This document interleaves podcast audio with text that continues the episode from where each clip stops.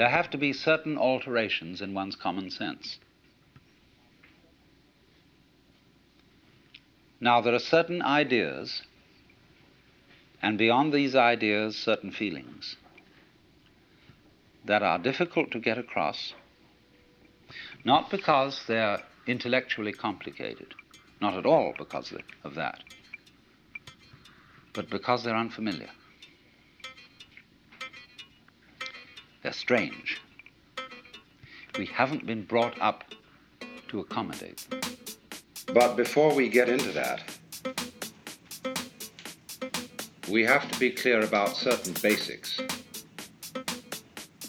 And these basics have to do not so much with concepts and ideas as they do with a state of mind. You could call it also a state of feeling, a state of sensation, a state of consciousness. And we need to understand that, even be in that, before we can really go very far.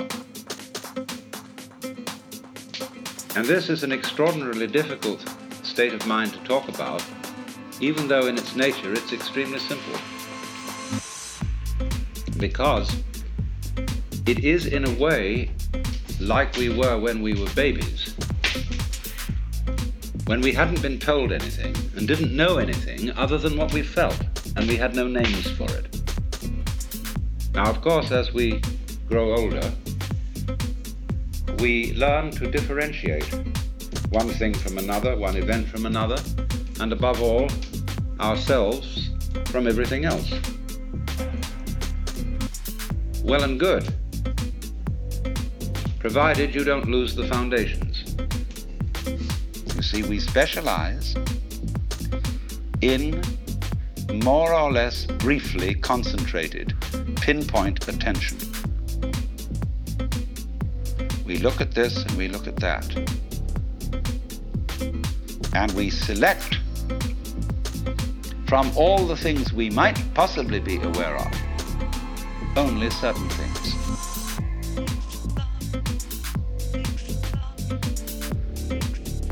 And as a result of that, we leave out of our everyday consciousness, generally speaking, two dimensions of experience. One, amazing beauty of experience that we never see at all. And on the other hand, the very deep thing, the sense of our basic identity, unity with, oneness with the total process of being. See, because we are staring, as it were, at certain features of the landscape, we don't see the background. And when you're ready to wake up, you're going to wake up. And if you're not ready, you're going to stay pretending that you're just a little, poor little me. And uh, since you're all here, I assume that you're all on the process of waking up. Or else you're teasing yourselves with some kind of uh, flirtation with waking up, which you're not serious about. But I assume maybe you are, not serious but sincere, that you are ready to wake up. So then, to spread joy, you have to have it. To impart delight, you have to be more or less delightful. And to be delightful is not some factor of trying to make yourself look delightful. It is to do things that are delightful to you. You become thereby delightful to others, delightful to others, delightful to others.